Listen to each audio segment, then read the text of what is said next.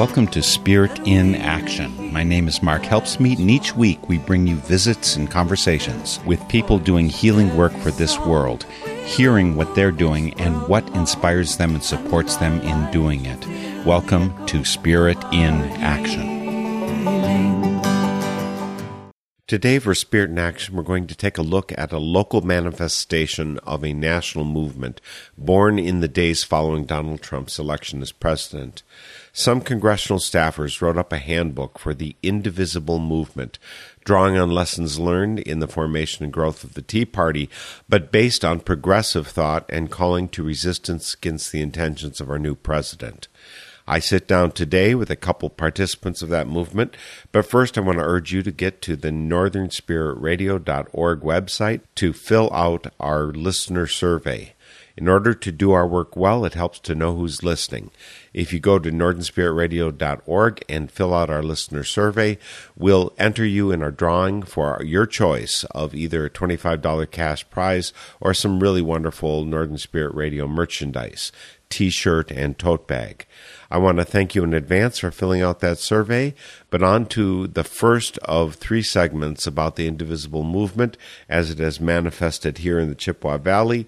We'll start off talking to Rachel Hart Brinson, one of the communications contacts for Indivisible Chippewa Valley. Rachel, it's wonderful to have you here today for Spirit in Action. Thanks, Mark. It's great to be here. My understanding is, Rachel, that you're one of the founders, that you were among the initial coalescence of activists who became Indivisible Chippewa Valley. What led you here? Could you give me a little bit of your history with the group? Well, after the election of Donald Trump, there were a lot of feelings of, well, all sorts of things from me and my friends. And largely there was just a feeling that we had to do something. And I think that was a large part of the desire to start something like Indivisible.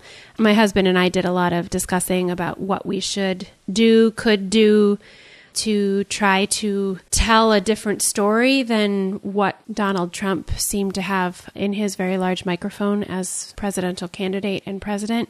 And so we were looking at options about what we could get involved in. And Peter found the Indivisible handbook on the computer and read it and said, I think this is it. It's all about social connections. He's a sociology professor. So social movements are kind of something he is interested in. We looked at it and, and thought, oh, this is a possibility. What else, you know? And then um, we heard about an indivisible group that was getting started, and there was a meeting in Eau Claire, and I went, and there were tons of people there. And I happened to know the person who was running it, Bill Hogseth. He was really organized and ran a really great meeting. And if you've been involved in a lot of things and a lot of political activism, I think you have done quite a bit. That's my understanding anyway. You understand that having somebody who is organized and also willing to involve a bunch of people and it's collaborative, it felt really good. So that was a big part of why I got involved because it seemed like a good direction. We didn't have to come up with something from ground zero, and there was a really great group of people who were involved. I want to tease out some of the essentials of Indivisible and the handbook that Peter found online. But I also want to understand where you were in terms of political or community activity involvement before. Is this something you would put your feet in before? Is this the kind of thing that was already natural for you? So I grew up with really politically activist parents. I don't know if I should say really, but definitely more than most.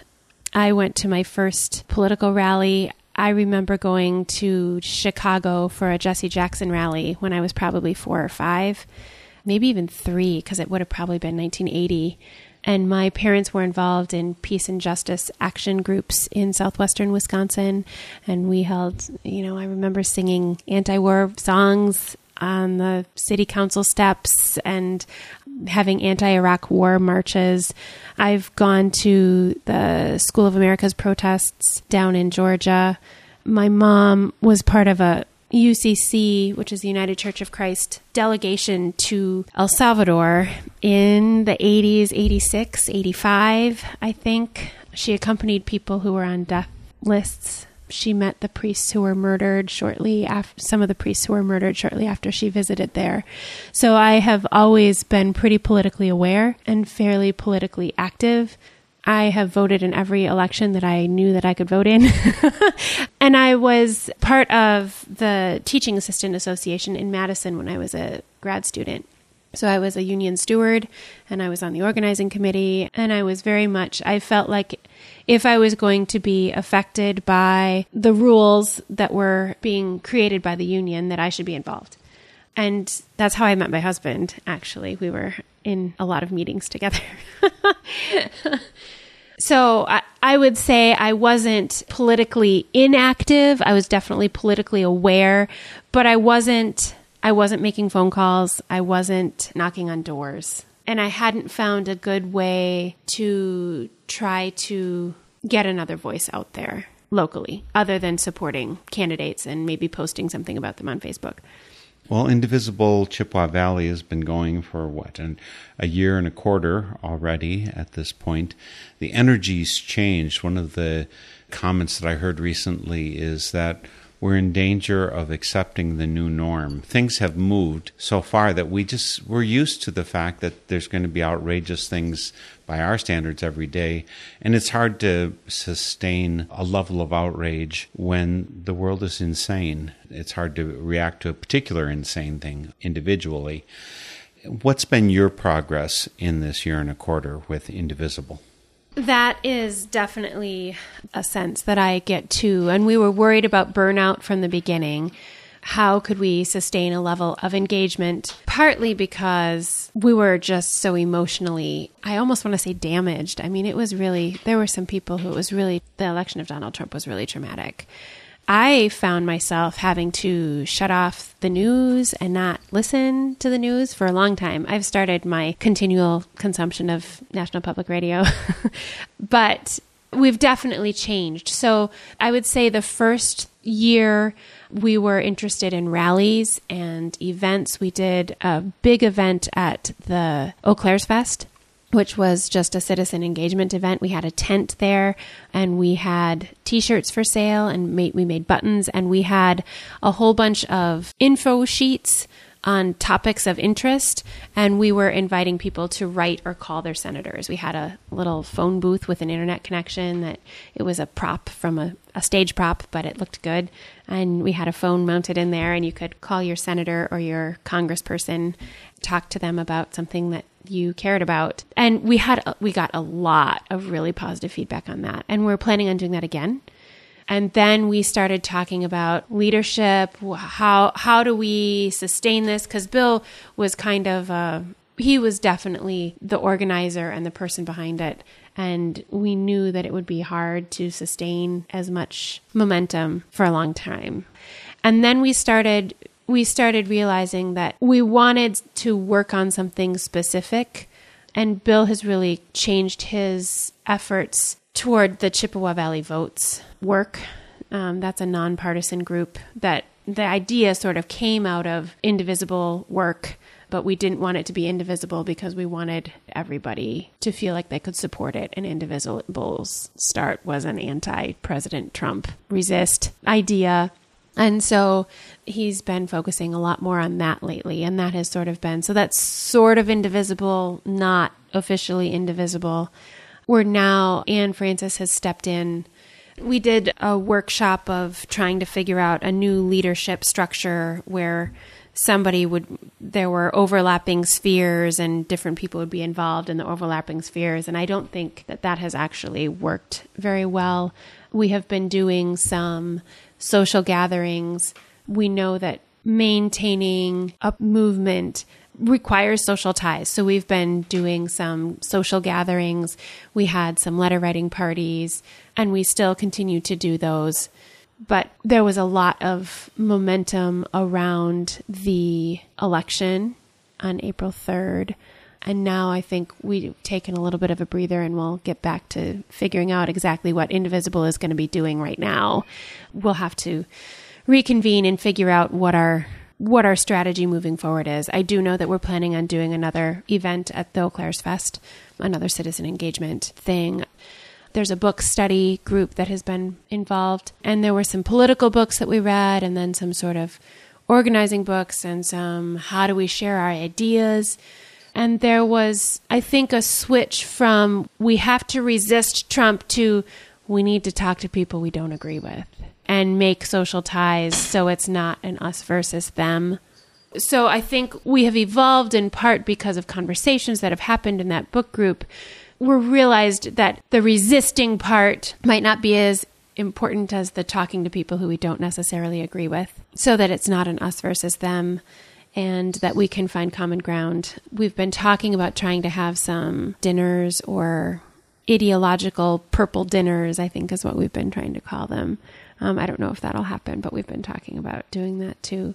We did do some letter writing to the editors. We had some letters that we compiled and and would send off. I actually have done that a lot more. That was part of what I did for Indivisible, writing letters to the editors, the Capital Cap Times, and letters to the editor here in Eau Claire. Folks, we're speaking with Rachel Hart Brinson, who is media liaison for Indivisible Chippewa Valley, which is an affiliate of the National Indivisible Organization. Locally, their website is indivisiblechippewavalley.wordpress.com. The link's on northernspiritradio.org. There's also the national one, which is indivisible.org. You can follow either one of those links from our site, and you can learn more about them yourselves. Again, there's a handbook there that kind of lays out. It was put out by some former congressional staffers who brought together. And what I read online was that it was supposed to be in the footprints, shall we say, of the Tea Party. That is to say, how do you stage a movement which is going to move the national conversation? And one of the questions I had for you, Rachel, is is about partisanship. You mentioned that Bill Hogseth is working with the Votes organization because voting is important, and that's a nonpartisan statement. On the other hand, it has appeared in the past, as certainly as of 2010, that the Tea Party, who represented the far, far right end of the Republican Party, and which has moved the party as a whole, that they've really transformed the national conversation. Indivisible, I think, aimed to do the same thing, maybe with more of a leftward focus. Is it partisan in the same way? Is it only democratic? That's a really good question. We talked about resisting Trump. I mean, we made t shirts that said, I resisted today. We have stickers that say, I resisted Chippewa Valley. um, so the idea when we first started was, I think, in a way, pretty partisan, except we didn't want to have the nasty tactics that the Tea Party did. We didn't want to spit in people's faces. We didn't want to have people be nasty to each other. So it was sort of Tea Party tactics, but nice. So I think that was that was part of it. But part of what was successful for the Tea Party was that they established social ties and groups of accountability that created a conversation about what their values were and what were important and created a story. So that's one of the things we wanted to do was create social ties. Also to show up I mean, the story that those congressional staffers wrote in the handbook for Indivisible was that the Tea Party was really small. It was really small. There were only 30 or 40 groups throughout the whole country, and yet they were making a stink and making the media follow them. And so they really changed the conversation because they were showing up and making a lot of noise. So we wanted to make sure that we knew what was going on and that we were showing up. You said two things, Rachel, that I wonder if they're at odds with each other. And I, I wonder if it's possible to do the agenda of Indivisible and stay true to these. One is you said you're like the Tea Party, but nice. And then what you just said was that they were making a stink and making the media follow them. how do you make a stink and still be nice? I think that there's a at odds struggle there that goes on, and and I think it's been one of the it's one of the problems with the left. As soon as someone says, and there's been Ann Coulter and other people, she'll lambast the left. As soon as anyone raises their voice even a smidgen, she'll say, "Oh, you're offensive." Whereas Ann Coulter and a number of her cohorts are as offensive as I've ever seen in politics, and I've been involved since I was in high school back in the late '60s. So all that being said, is it possible to be nice and be effective at making a stink? It's a good question. And it's one of the questions that we were asking ourselves, and one of this, you know, sort of the evolving discourse of do we need to just talk to people who we don't agree with? How do we talk to the rural experience more? How do we talk to people who aren't in our usual social circles? And that's being nice, kind of. But at the same time, how do we show up and be heard? And the strategy was not to shout down people at meetings, but to show up at meetings and to be coordinated and wear the same color and have signs that you held up. And I saw press covering that. And I do think that was fairly effective. And I also think that one of the things about Indivisible is it really increased citizen engagement and civic involvement. You might have noticed how many people were running for city council here in Eau Claire. So I know there wasn't as much engagement maybe in rural areas, but here in Eau Claire, I think I know at least one of the people who was running for city council did it because she had been involved in Indivisible and wanted to do something more. And I think that has been effective in a way. I'm hoping that there are social ties and that this can be considered sort of a social movement for our area at least, but I don't know what's going to happen. Well, what you mentioned, Emily Berge being on the city council now, clerk of the Quaker meeting I'm part of is on the county board, and there's been a number, there's been major changes that way. But one of the things I fear, and maybe you can comment on this, and I guess I also need to hear, Rachel, where you get your sense of community.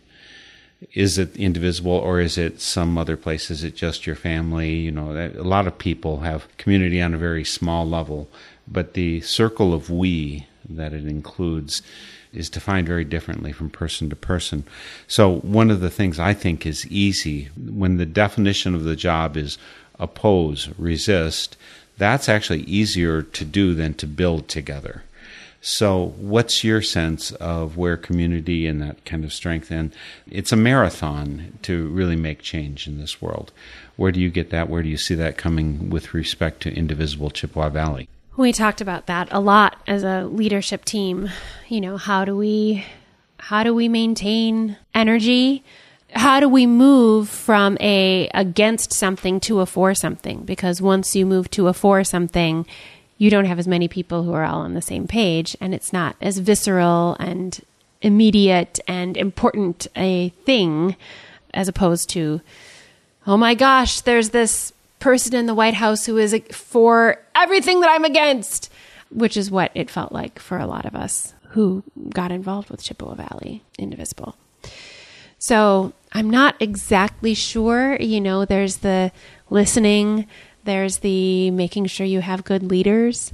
There's a making sure you take time out to have fun and eat good food together and listen to each other and spend time with each other at the park or making phone calls to your representatives and and having real conversations about policy. I mean, policy oftentimes makes people's eyes glaze over, but policy is what makes a difference. The physical reality of differences in what policy can do is why I went to graduate school. I was an environmental educator in North Carolina on a, a barrier island. There were three different municipalities on that island. One municipality was just concrete and businesses, and one municipality was single family homes where you couldn't even see them because they had really strict rules about how much natural vegetation you could cut on the island. And the last one was beach houses about two feet away from each other. And the difference between those three places on the same island was fascinating to me. It was all about policy. It was all about what the rules were in those places and what the people who lived there wanted their surroundings to be. or the people who were there who what kind of money they wanted to make and they were making the decisions. So I think it's really important to remember that policy is is what drives our reality and what we live in. How you work toward something and for something, that's a really good question because you can have the same vision on what you want the end result to be and different ideas on how to get there. And I think that's a big issue just in politics in general right now. Just so folks understand, I've known Rachel Hart Brinson for a few years now, ever since she became involved with the food buying club I'm part of, the Fat Oat Food Buying Club. She's also on the board of Just Local Food Cooperative here in town. And I think both of those ways are excellent venues for creating community, for nurturing, for saying, here's what we're in favor of. Are there other parts of your life that I should be aware of where you find and make community and where you can bring people together for the future? Yes, I am part of the First Congregational United Church of Christ um, and I'm involved in various things there. I sing in the choir under the direction of Gary Schwartzhoff. And I'm also on the, we have a nine to dine group, is what we call it. It's a, a group of people who get together and make meals together. And there are four families that get together, and the kids go to one house, and the church pays for a babysitter. And we go to another house and we make food and enjoy each other's company. And that has been a really great way to create community. I also am part of Jonah, which is Joining Our Neighbors Advancing Hope. And there are different congregations, faith congregations in Eau Claire that are part of Jonah. And then there are overall task forces um, so each congregation might have their own Jonah committee, but then the Jonah organization also has task forces that anybody can be involved in, and they work on the environment, immigration, criminal justice reform, and we're working on adding a new one on affordable housing. We just held a forum. Actually, it was the second part of a series on affordable housing, and we had about 75 people there. This partly started when Matthew Desmond came to town last year in October, and we had a discussion about the book Evicted. Matthew Desmond is actually a personal friend of ours, and we're really proud of the work he's been doing to talk about eviction and homelessness and the effect it has on society and communities. It's really impactful in a very negative way. So I'm part of trying to build community in that aspect as well. You didn't even mention the community garden, and I'm sure there's other places where you circulate, and it's all part of building community, planting seeds, watching them grow. Uh, there was one other indivisible Chippewa Valley event that I wanted to mention about. I was present for it. It was a nonviolence training with James Handley, who's a professor at UW Stout. It was an excellent uh, training, an excellent start to that. But I thought, particularly since it was sponsored by Indivisible, it would be interesting to know the history of what led to that event being held. Could you share a little bit of that, Rachel? Sure. I unfortunately was not able to attend that training, but one of the things we did over the course of the year last year was to do some leadership discernment, I guess you might say. We had done some sort of goal setting and priority setting over the year in a couple of retreats. One of the things that came out of that was nonviolence training. And I think when we started talking about talking with the, the other, with other people, so when we were talking about how to be effective in resisting and how do you interact with people who you don't agree with, we thought it would be a valuable resource for people and something that was new. And we also were thinking about, you know, Martin Luther King Jr. and his how long it took for him for that civil rights movement to make headway. And they had to do a lot of resisting and a lot of nonviolent action. So we were eyeing that long haul as well and wanting to share the skills. I also think that there were there were some there were some rallies by fascist Nazi groups that were scheduled in this area, and we wanted to be able to effectively protest those as well. Um, I don't think they ever actually happened, but we still held the training anyway.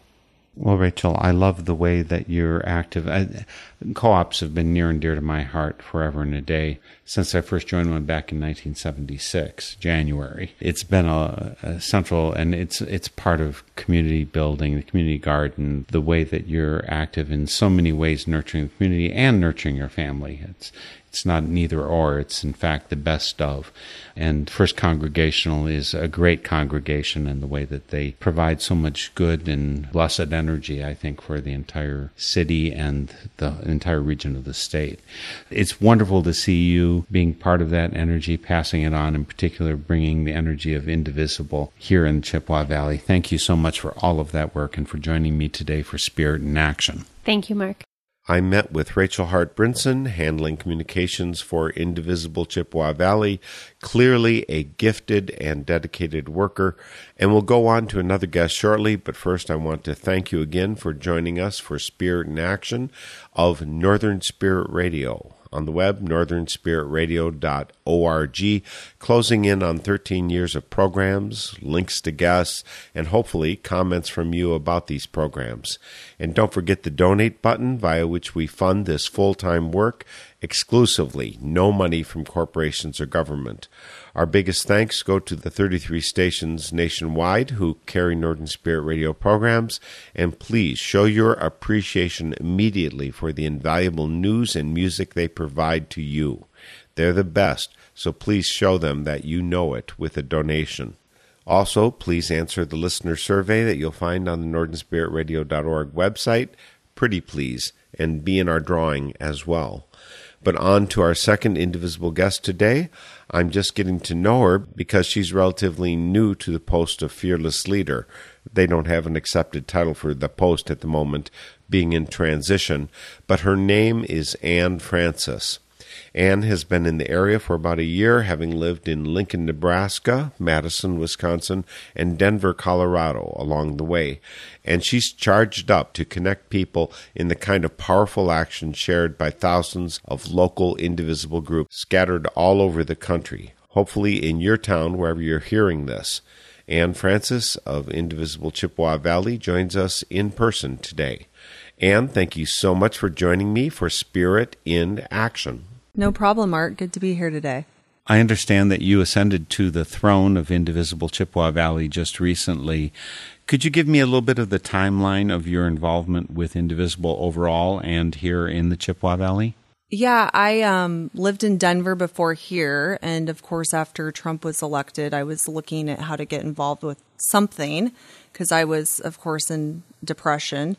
And I found Indivisible out there and just followed their Facebook page didn't really get involved in Denver. And then when I moved to Wisconsin one year ago, I was looking for Indivisible here in this area, and I ended up finding the Citizen Summit that they did last fall. So that was really my first time being involved with Indivisible. And then I it kind of there wasn't a lot going on with it because Bill started Chippewa Valley Votes. That's what he decided to put his efforts toward, and so no one was really taking over Indivisible here. And I decided that I could do it. I had the time to do it, and I didn't want the group to fall apart because it was a big group and they'd done a lot of really great things and there's still a lot of stuff to do. So it was about probably, geez, three months ago at the most that I started with Indivisible. And maybe, Anne, I should step back a little bit further. Politically, have you been active? I think there are a number of people who have been non participants in the electoral and the political system until they saw something that seemed to them so mistaken, so problematic as Donald Trump's election that they actually decided to get involved. So I'm curious about what issues, what policies, what kind of change in the country is important to you, and historically, have you been active as well? I definitely grew up in a politically active home. My mom was really involved in politics, and then I was I was involved all through college and then with Obama. But after that, I definitely fell off the radar. I think I just got comfortable with stuff and didn't, and just kind of quit paying attention. And I wasn't super excited about Clinton. I was more of a Bernie fan, but definitely did support Clinton. And then after Trump was elected, I I honestly couldn't believe it. So that was definitely the turning point for me needing to get involved again and use my voice and just get up. Someone's got to do the work so that Trump doesn't do more damage. What kind of issues, what kind of policies are important to you? What are the big aspirations, I guess, that lead you? And I'm I'm not particularly interested in being partisan, although sometimes because of the policies that are important to me, that does mean that I end up in one camp more than the other. But I'm curious about what's leading you, motivating you, driving you, and how that connects with Indivisible. I am definitely driven by social justice issues. And I think that, you know, Indivisible was that group that did resist Trump and just being loud and, and letting Trump and the supporters know that we're paying attention. And we aren't going to allow them to treat our friends poorly or to make them feel like they aren't welcome in our country. And I, I think that's the main thing that does drive me. I can't stand by why people are being treated awful by the Trump agenda. And I think Indivisible is definitely like that too. For those who haven't been exposed to the indivisible idea, I mean, it was former Democratic staffers who put together the first paper, the, the thing that's on indivisible.org. You can go look it up. They're definitely Democrats. Is this a Democrat thing, or is it somehow a bigger tent than that? Yeah, I think it's definitely a bigger tent. I really think a lot of people who were just kind of disenfranchised with the Democratic Party wanted to find a place to be with people with similar values. And that's why Indivisible, all these groups sprouted up, is because people wanted to do something, but they just didn't feel they could do it within the Democratic Party, which is problematic for the Democratic Party. But I sense that it's coming together again because even when you watch other indivisible groups and stuff, they are starting to do things with the Democratic Party more. And it's being more inclusive with that rather than going out on their own. But I do overall think it's a bigger tent. And I, I feel like that's kind of where we're at right now is how do we take this group of people and keep them engaged and where do we plug in so that we can keep this momentum and keep this desire to make a difference going. That's kind of the that's that's the challenge now. That's the fun part to figure out. You mentioned anne that your first activity your first connection here with the chippewa valley group of indivisible was with their citizen summit and that was happening the same night I was across the street, more or less, acting as an MC for Mike McCabe, one of the people running for governor here, or running for the Democratic nomination for governor. Erica Zur was there for a little while, and she had to run back over to the Citizen Summit. What was the Citizen Summit? How did that work? What came out of it? Why is a citizen summit necessary? I was excited about the citizen summit when I saw it because, well, I was new to the area and I wanted to meet people, like minded people, um, and just ways that I could plug in and actually not just be mad about stuff or upset, but make a difference and make changes. I enjoyed the citizen summit a lot, and there were really good topics that were discussed. One of them was the voting stuff, which I got involved with that too. It's just nice to know what's going on. And after the Citizen Summit, I think that that is where Indivisible fell short is just keeping that momentum from that summit and, and knowing what the next step was. So it was great in, in showing what we're capable of doing and how we're capable of pulling all these groups of people together just to build on the momentum. So I think it was a, a good thing to show that we can do that. I'm afraid I still need some more of the nuts and bolts of how a citizen summit works. Is this just one room where people are talking? You're talking in separate issues in different rooms. How is it structured? Who's leading? Can anyone jump in? What kind of structure were you using to implement the citizen summit?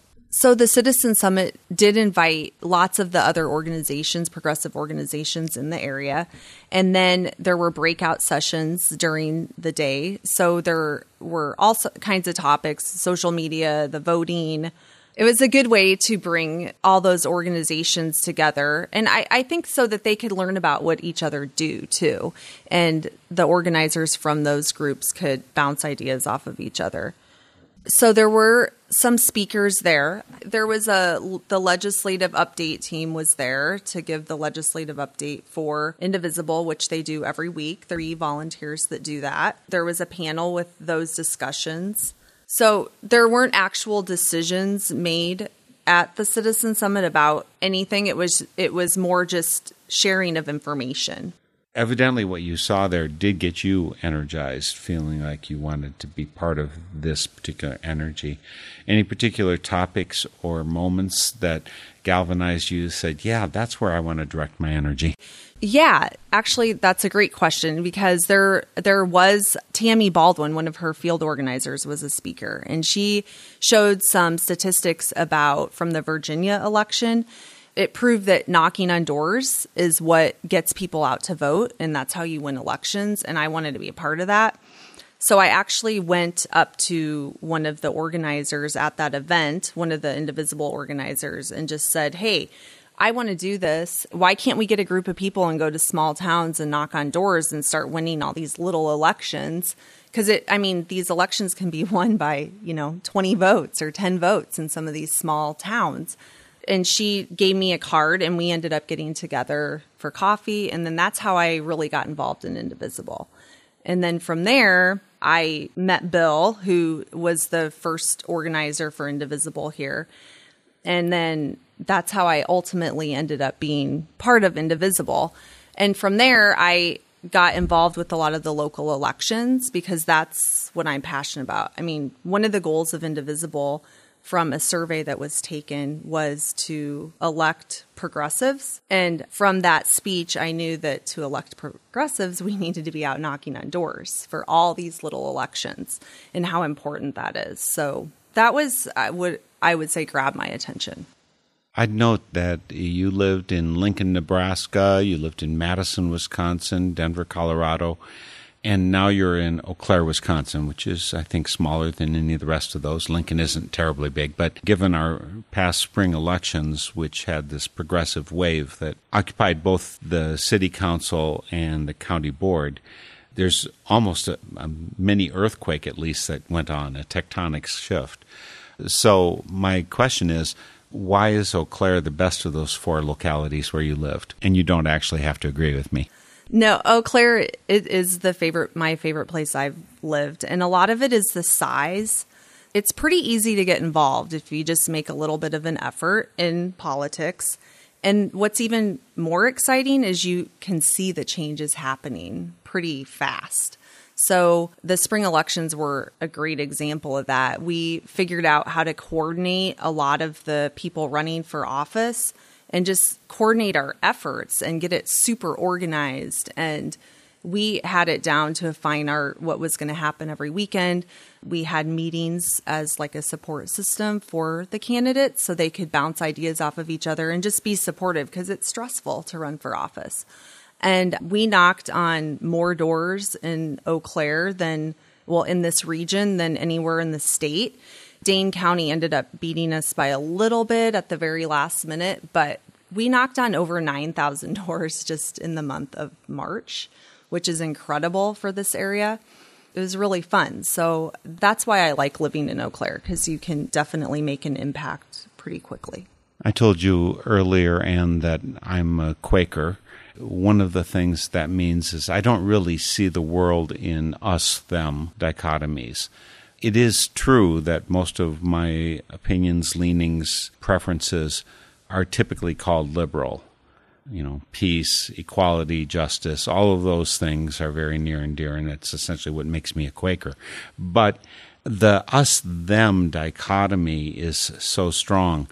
Indivisible was actually drawn up kind of learning from what the Tea Party did. And now, Tea Party is considered to be a them from the point of view of most liberals. Is this a tent that can include in Tea Party across the spectrum? Is it is it possible to include these people in the same tent? It's a great question. I really think it is. As long as you have some of some similar values, I think that there's a place at the table for everybody. And we can always find something we agree on and something to be passionate about together it's hard sometimes. That's always the biggest challenge is just how to bridge those differences and everything's so divided right now. But I do think we can make that happen. And so the natural next question is so how are you going to be able to make that happen with Indivisible? The thing I live by is you just have to show up. If you want a group of people or people to be involved, you have to start showing up to the things they're involved in too and be supportive of all those little groups and then invite them to things and have opportunities where we can all meet and and discuss issues. I do think it's just including people. And we've we even had some new volunteers in the spring elections who they kind of do come from different places in life. And one of them was actually from Expo, which is the ex prisoners organizing he helped canvass and just what they say, you know, like this is the first time I felt like I was part of my democracy and I felt included. And I think that those are groups that aren't always asked to be involved in things because he can't even vote because he's still on paper. So just including all those groups of people and asking them and showing appreciation because they are appreciated, I think is an important first step for that. Folks, we're speaking with Anne Francis. She is the fearless leader of Indivisible Chippewa Valley. I asked what name to address her by because I, their structure is somewhat amorphous and in transition. Rachel told me that Fearless Leader was probably the best title for her. And I don't know that she's completely without fear, but I do know she has a big heart. And one of the things I wanted to ask you, Anne, was how you go about building the cohesiveness, how you build community. It's so crucial in terms of not having burnout, in terms of having people really bring their best selves forward. What's your sense about what Indivisible Chippewa Valley is doing about that, and what's part of your vision about what builds community? I'm going to go back to my, you know, you can pretend to care, but you can't pretend to show up. I think that's so important. And whenever I go talk to leaders in all these, when I say all these little communities, you know, it's the Hmong community and the black community and the minority communities and the ex prisoners, all those people. When I say, how can I be supportive? The answer is always show up, show up to our events. So I've been making a big effort to do that. And I've learned so much along the way. So I've been inviting people to go with me. And I feel that, you know, Indivisible is kind of at this weird spot because a lot of the people that were really involved aren't involved anymore. And so we're kind of have this new crop of people coming out of it. That's what we are making efforts to do to include people. And then you know, we're going to do our monthly mixer and make sure to personally reach out to all these groups of people and invite them so that they feel included. Because, you know, a lot of people, here's a good example. So, the Hmong community, they just communicate differently than we do. So, it's like you can't just put stuff on Facebook or, you know, just send out an email because a lot of people won't get the message. So you have to personally call the Hmong Association so that they can communicate with their community. And so it's, it's just taking the time to go learn that and ask the questions and ask how we can be supportive rather than just assuming we know because we don't. That's what my vision for Indivisible is, is just making sure that we purposely go out and invite people to be involved and then show them that once you get involved, you can make changes. If you don't like a policy or you don't like something that affects you, we can change it. And I know that they, for an example, the ex prisoners want to stop the fourth pod and instead turn it, do something more treatment oriented and change how we funnel those funds. So we're helping. I've been meeting with them too and just trying to figure out a way how to go about that, how to organize and just show them. You know, we have to show up to the county board meetings. We have to do things to voice your opinion and show them how to do that because a lot of people don't know. So that's kind of how I want Indivisible, how I envision it to be as we go forward. I usually think of myself as pretty well educated, but fourth pod, I don't think that's a term I've heard before. What is that referring to? The fourth pod is the, the jail expansion. It's opening up the other floor. So they would rather divert the funds that it would cost for that into more effective things such as treatment.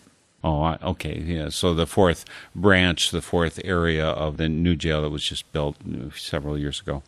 I do want to understand a little bit more about Anne Francis and where she comes from, in particular, your experience with community. Again, Lincoln, Madison, Denver are places that you've lived, and now you're in Eau Claire. What has been your experience for what cements communities in the places you've been? What community circles have you felt like you really belonged in? And how is that transferable here? Well, I mostly want to talk about Eau Claire when I talk about sense of community because honestly, this is the like first place I've lived that I've really felt a part of the community, like really truly felt a part. And the reason is because there's been people that have invited me and included me in not just you know, stuff on the fringe, but actual important things. So, you know, I've met people, they're like, you ride your bike everywhere. You should go to the Bicycle Pedestrian Advisory Committee meetings. And so I went to one, and then now I'm on that. So, you know, you just, it, it's like people notice things about you and invite you to things, and you can get involved again because of the size of Eau Claire. And that's what I want to always keep in mind is making sure to invite people that might not be noticed by people or that people kind of don't pay attention to because that's what makes people feel like they're part of the community. They have to be involved in the decision making process, not just the result. And you have to get buy-in from everyone.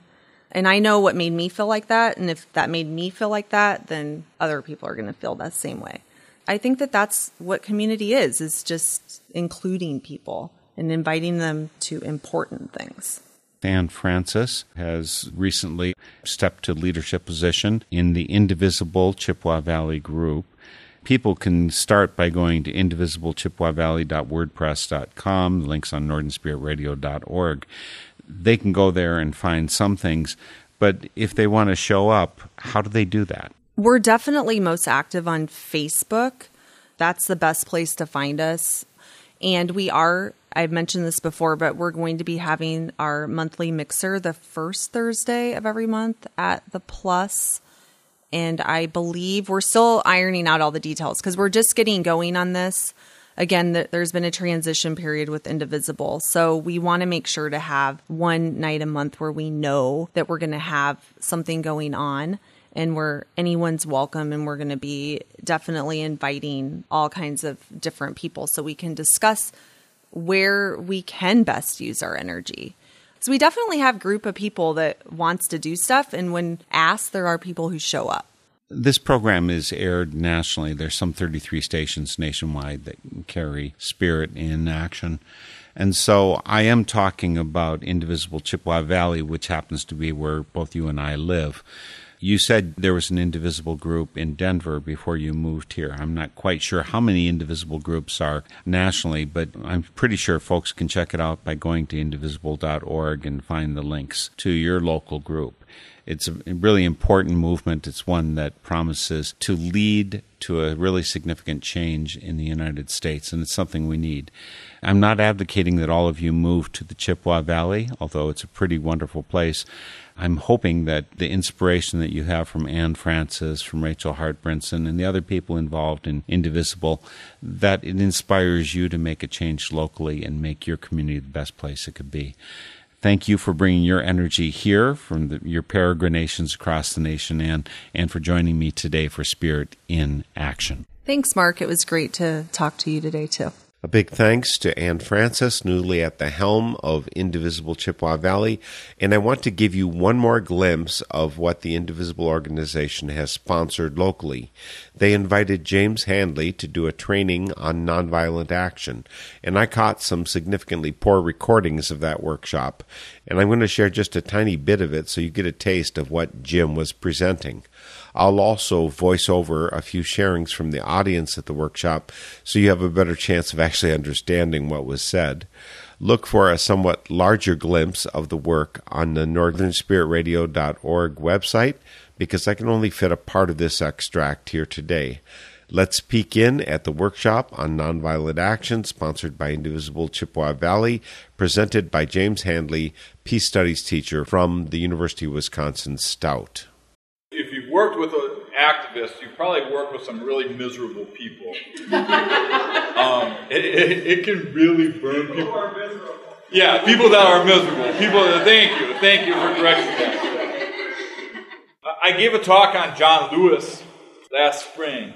He came out with a graphic novel called March, which is really cool. And so I gave a talk on John Lewis, and one of the things that I said is that, you know, activists, a lot of times, and especially in my position, students come to me and they're like fired up.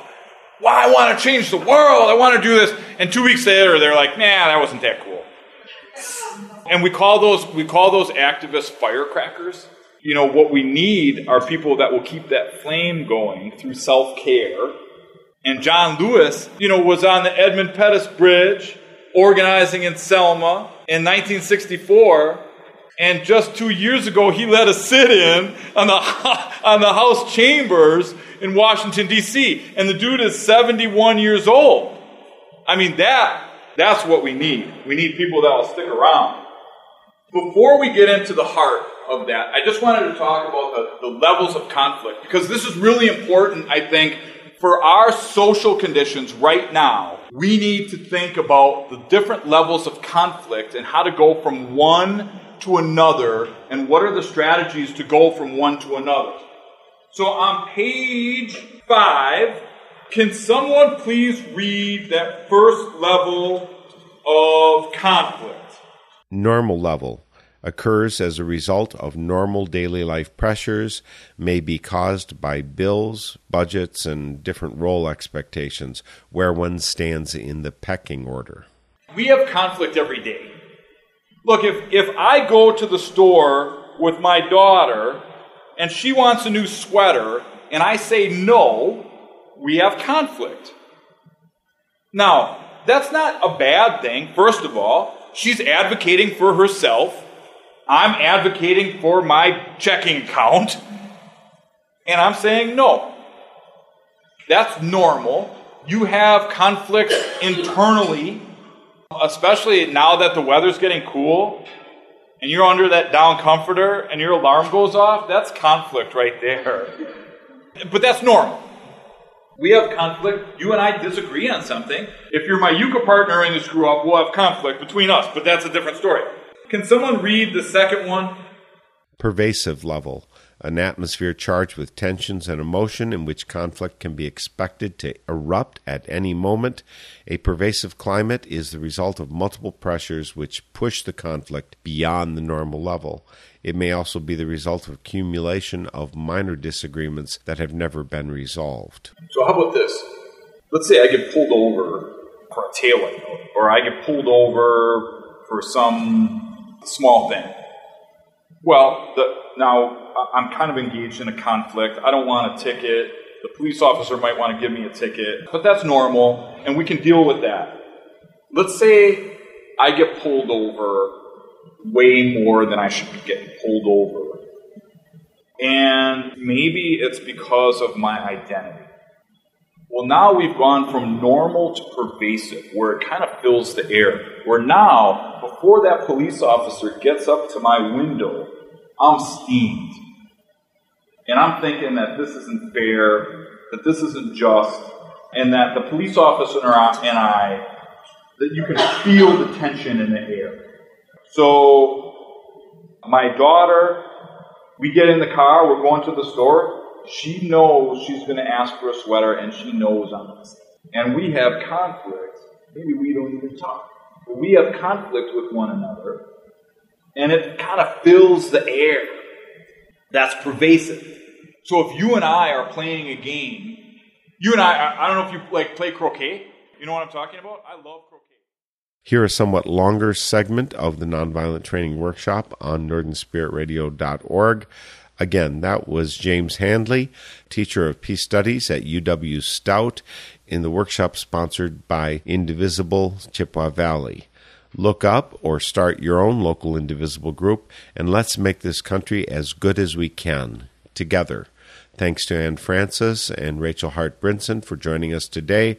Remember to fill out the listener survey on northernspiritradio.org so that you can be in our drawing, and we'll see you next week for Spirit in Action.